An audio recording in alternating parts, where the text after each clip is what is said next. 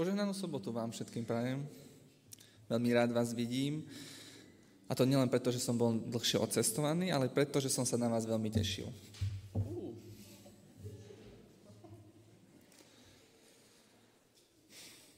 V starom zákone existuje kniha príslovia. V tejto knihe ide o získanie múdrosti, čo by nám v tomto problému mohlo veľmi pomôcť. Väčšinu knihy tvoria múdre výroky, ktoré majú väčšinou formu porekadiel alebo prísloví.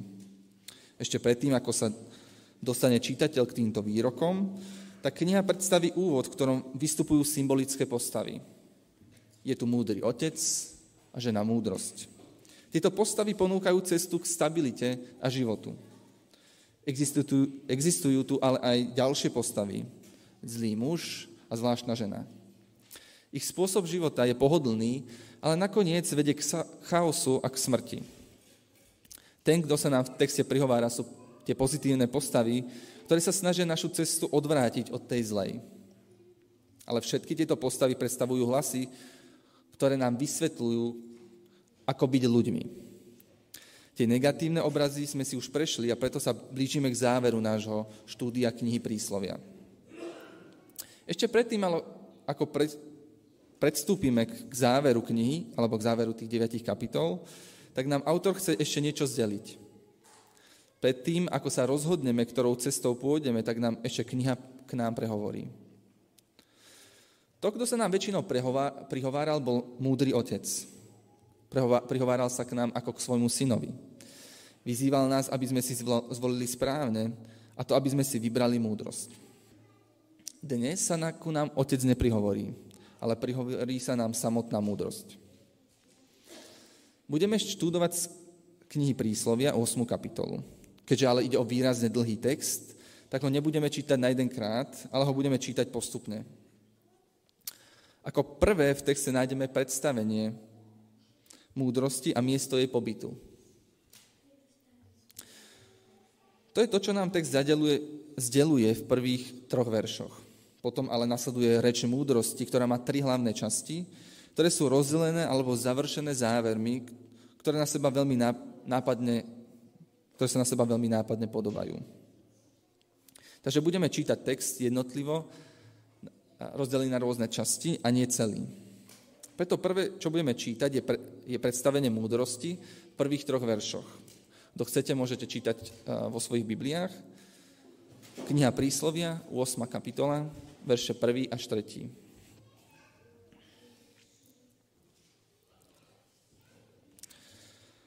Varí múdrosť nevolá a porozumenie nevydáva svoj hlas? Na vrchole výšin, popri ceste a na kryžovatkách ciest stojí. Pri bránach, čo vedú do mesta, vo vchodoch dverí hlasito volá. Nemusíte si zatvárať tie časti Biblie, pretože ak budete chcieť ešte znova uh, sledovať text, tak sa k tým, tomu textu ešte vrátime. Dnes nám na začiatku nestojí oslovenie Otca k nám, ktoré by nám pripomenulo, kde sme a že v skutočnosti čítame knihu prísloví a že, a že to, o čom hovoríme, je múdrosť. Takto sme boli na to zvyknutí doteraz, takto k nám prehováral Otec. Dnes to ale nie je vôbec treba, pretože dnes nám volá samotná múdrosť. Text nám predstavuje obraz. Múdrosť stojí pri vstupu do mesta, kde sa pretínajú cesty.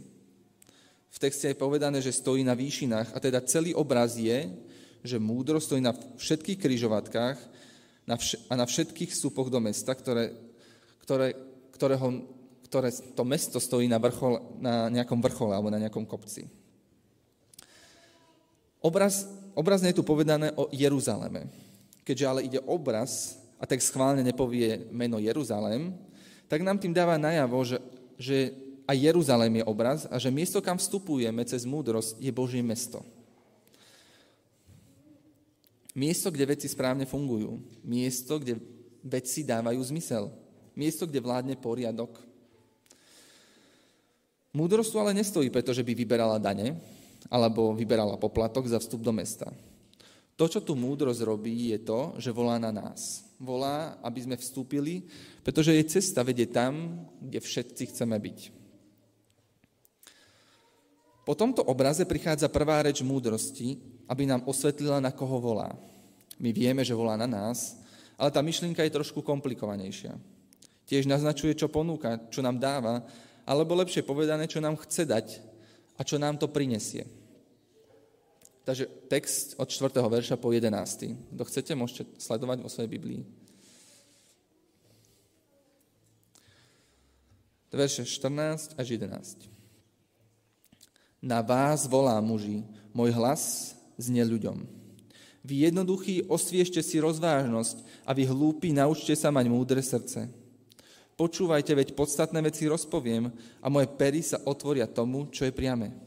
Áno, moje podnebie vypovie pravdu, ale neprávosť je ohavná mojim perám. Spravodlivé sú všetky slová mojich úst, nie v nich pokrútenosť ani skrivenosť. Všetky sú priame pre rozumného a pravdivé pre tých, čo nadobudli poznanie. Príjmite moje napomenutie radšej ako striebro a poznanie ako rídze zlato. Lebo múdrosť je cenejšia než perky a všetko potešenie sa jej nevyrovná. Múdrosť tu vystupuje ako niekto, kto je v centre diania. Niekto, kto je videný, videný koho môžeme stretnúť. Múdrosť nepredstavuje tajnú informáciu, ktorú majú len tí vyvolení, ktorým sa zjavila či už z náhody, priazne alebo nejakej ich kvality. Múdrosť tu stojí pri vchodoch do mesta, cez ktoré musí prejsť každý. Alebo na kryžovatkách, nech už vaša cesta bola odkiaľkoľvek, alebo akákoľvek. Túto myšlienku ešte viac zdôrazňujú jej adresáti, pretože jej adresáti sú jednoduchí a hlupáci. Možno by nás mohlo uraziť, že, nám, že sa nám ponúka niečo, čo sa ponúka hlupákom, ale ak si dobre pamätáte, tak v 7. kapitole sme mohli zistiť, že to my sme hlupáci. To, čo je ale podstatné, je to, že múdrosť je možné získať, či už sme hlúpi alebo múdri. Či sme duchovní alebo nie. Žiadna naša vlastnosť a tiež žiadna okolnosť nám nestojí v tom, aby sme múdro získali, pretože ona stojí na verejných miestach, ku ktorým má každý prístup. To, čo je zaujímavejšie, je jej ovocie. Následok tohto ovocia je to, že z nás urobí múdrych, spravodlivých a rozumných. Ľudí, čo chápu, čo robia a prečo, prečo to robia. Nerobia to len preto, že im to niekto povedal, ale preto, že sami vidia múdrosť, ktorá v tom je ukrytá. Veľakrát stretávam ľudí, ktorí sú unavení zo života. Nie len preto, že sú unavení z práce, ktorú často robia, ale aj preto, že nevidia výsledky ani zmysel toho, čo robia. Výsledkom toho je akási apatia a akási lútosť nad sebou, akú, akú som často pocitoval na hranici Ukrajiny. Následkom potom trpí aj samotná práca, ktorá ktorá síce nemusí byť nedostatočná, ale zasa nič nadštandardné tam nenájdete. Život sa začne stvrkávať do chvíľ, ktorým, ktorými, sa za, ktorými sa zabávame, ktoré mi prinášajú radosť, potešenie a určitý komfort. Tieto chvíle zase striedajú chvíle, ktoré nie sú také príjemné, ale ktoré sú nutné, aby som mohol si zabezpečiť už spomínaný komfort. Tento cyklus väčšinou vidíme ako práca a voľno alebo voľný čas. Získať múdrosť preto znamená získať aj elán do života. Nádej a víziu toho, že viem, kam chcem ísť. Do čoho chcem investovať svoj čas. A čo považujem za správne a prínosné.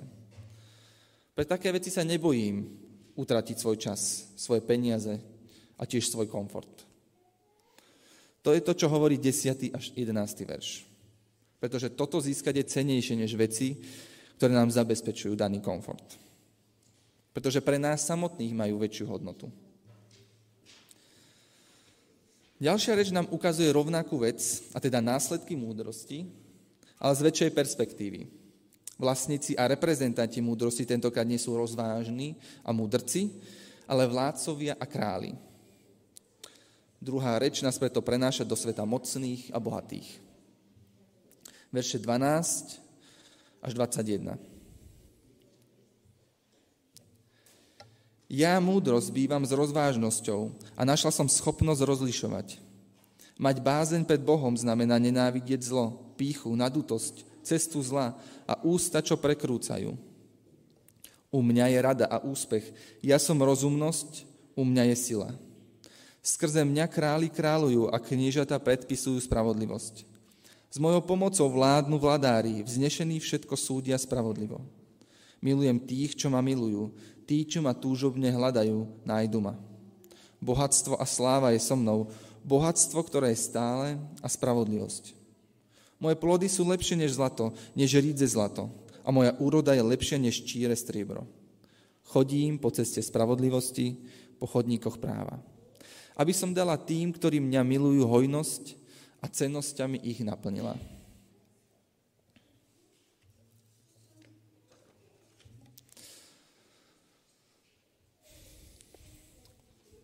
Prvá časť nášho textu, ktorý som teraz čítal, nám predstavuje múdrosť ako nariadenie alebo príkazy. Asi výstižnejšie by bolo povedané určité princípy, čo je správne a čo nie. Niečo také sa nám spája s náboženstvom, čo je pravda, ale my, dnes, my sme dnes oveľa sekularizovanejší ľudia, než boli vtedy. Štátna moc bola v, tom, v tej dobe vždy spájana s náboženstvom. Vládcovia a králi boli obrazmi Boha, cez ktorých do sveta prenášal poriadok Boh. To sa dialo práve vďaka príkazom a štátnym nariadeniam. Tieto príkazy a nariadenia dávali poriadok do veci štátu. Vďaka ním štát prosperoval a to nielen po ekonomickej stránke, ale morálnej, vďaka čomu ste sa necítili v ohrození, že vás okradnú, alebo ešte niečo horšie. Pocit bezpečia vytvoril prostredie, kde ľudia si mohli veriť a spravodlivosť v štáte zaisťovala, že ľudia a ich práva majú hodnotu. Text v prísloviach sa netají svojim pozitívnym postojom voči štátnym vrchnostiam. My sme dnes trochu v inej situácii alebo v inom rozpoložení, a preto nám text trochu prekáža vnútorne.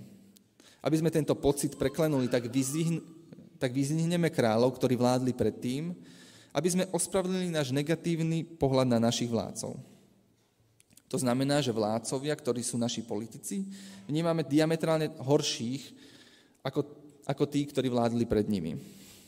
Toto robíme podvedome a často si to ani neuvedomujeme.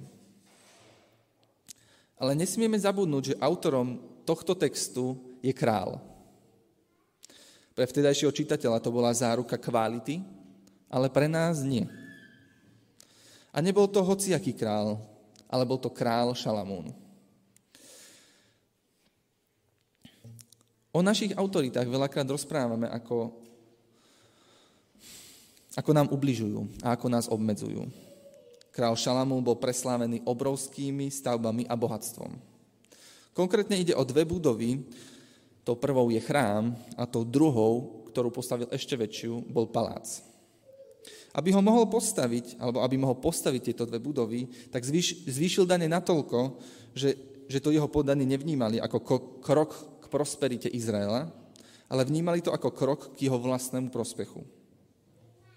A to už ani nebudem, nespomíname predaj niektorých svojich obyvateľov aj z území inej krajine. Jednoducho zobral a predal niektoré mesta iné, inému štátu. Týmto neobhajujem jeho činy, aj samotná Biblia ich kritizuje. Ale tým chcem povedať, že aj králi, ako bol náš Šalamún, napísali niečo, čo aj samotná církev rozpoznala ako Boží dar. A to je práve kniha Príslovia. Na to, aby mohli králi vládnuť, potrebujú múdrosť. Bez nej prenikne do sveta chaos. Ale čím viac vládnu v tejto múdrosti, tak tým viac prichádza do krajiny prosperita, poriadok, vzdelanosť a iné kvality národa. A to je aj dôvod, prečo si vtedajší čitateľ vnímal pozitívne aj kráľa, ako bol náš král Šalamún. Posledná reč múdrosti je tá najhlavnejšia, pretože v nej všetko vrcholí. V tejto časti nám múdrosť ukazuje svoj pôvod a tiež dôvod, prečo je veriť a načúvať. Takisto to bola, takisto ako bola druhá reč múdrosti, pohľad z vyššej perspektívy na, na tú istú vec, tak v tejto reči to bude pohľad z najväčšej perspektívy. Verše 22 až, 30, až 31. Boh ma utvoril na začiatku svojho diela, pred tým, ako utvoril veky. Od väčšnosti som ustanovená, od začiatku prv, ako povstala zem. Keď ešte nebola hlbina, bola som zrodená. Zrodila som sa, keď ešte neboli pramene bohaté na vodu. Predtým, ako boli vrchy, som bola vstýčená. Prv ako kopce som sa zrodila. Kým neutvoril zem, priestranstva a prvotný prach sveta. Keď upevňoval nebesia, bola som tam. Keď vymedzoval obzor nad hlbinami. Keď umiestňoval hore oblaky, keď mohutneli pramene hlbín keď moru vymedzoval jeho hranice a vodám, aby neprestupovali jeho vládu, keď zapisoval základy zeme. Bola som pri ňom majstrom a bola som jeho radosť deň za dňom. Hrávala som sa pred ním po celý čas. Hrala som sa vo svete, na jeho zemi a tešila som sa v ľuďoch.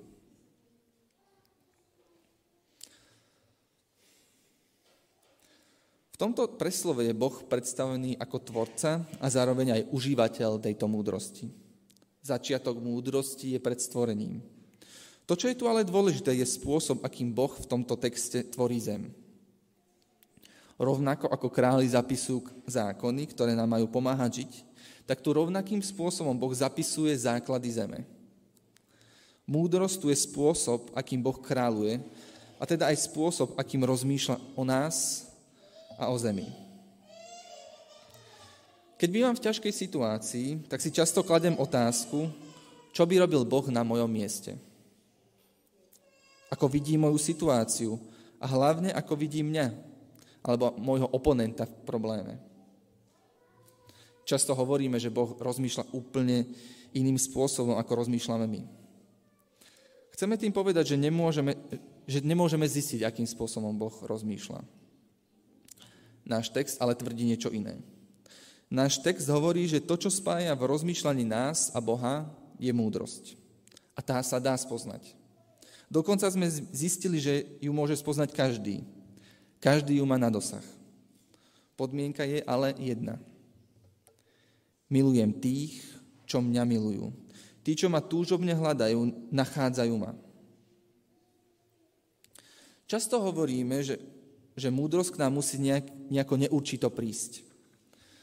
Že musí padnúť z neba. A je to pravda. Múdrosť nám bola daná od Boha, keď tvoril svet. A dodnes je dostupná nám všetkým. To, čo už ale nehovoríme, je to, že ju máme túžobne hľadať. Keď som rozprával o tom, čo som zažil na Ukrajine, tak som hovoril prevažne o svojich pocitoch a o tom, čo som videl svojimi vlastnými očami. Videl som svoju snahu a pomoc ako zbytočnú. Videl som to tak, pretože som sa pozeral svojimi očami. Aj napriek tomu, že veľa ľudí zneužilo pomoc, ktorú sme ponúkali, tak drvivá väčšina ľudí túto pomoc potrebovala. Len moje oči zdôrazňovali práve túto chybu. Moje oči nevideli ľudí, ktorých pomohla táto aktivita. Aj bez môjho pričinenia. Ja som nevidel ľudí, ktorí prišli skôr, ako som prišiel ja na toto miesto. A tiež som nevidel, čo by bolo s tými ľuďmi, keby každý videl rovnako krivo, ako som videl ja. Nakoniec je ale aj toto len jedna etapa môjho života medzi mnohými inými. Nie je môj život ako taký už uviaznutý v nezmyselnosti a lacnom komforte?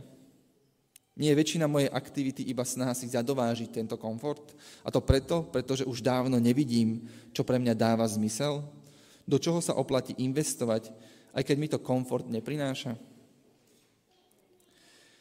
Viem, čo chcem v živote robiť. Niekedy mám pocit, že aj tie hodnoty, za ktoré sme bojovali, sa pre nás stali časom iba lacným komfortom. Nie je návšteva nášho zboru už iba už iba výsledkom túžby po tomto komforte? Múdrosť ale dnes prehovorila. Pripomenula nám, že v živote sú veci, za ktoré sa oplatí bojovať. Aj keď sa nám to neoplatí. Aj keď výsledok nevidíme. Aj keď milión iných možností, ktoré by sme mohli robiť. A úžitok by pre nás mohol byť väčší. Pripomenula nám, že aj Boh také veci vidí a nebál sa za tie veci zomrieť. A som vďačný Bohu, že aj my dnes ich tieto veci môžeme vidieť. Teraz počúvajte ma, synovia. Blahoslavení strážte moje cesty. Počujte napomenutie, aby ste zmúdreli. Neodmietnite to. Blahoslavený človek, čo ma počúva, keď bdie deň čo deň pri mojich dverách a stráži pri verajách mojich brán. Pretože ten, kto ma nájde, nájde život a získa priazeň u Boha. Kto však mňa obchádza, ničí svoju dušu. Všetci, čo mňa nenávidia, milujú smrť. Amen.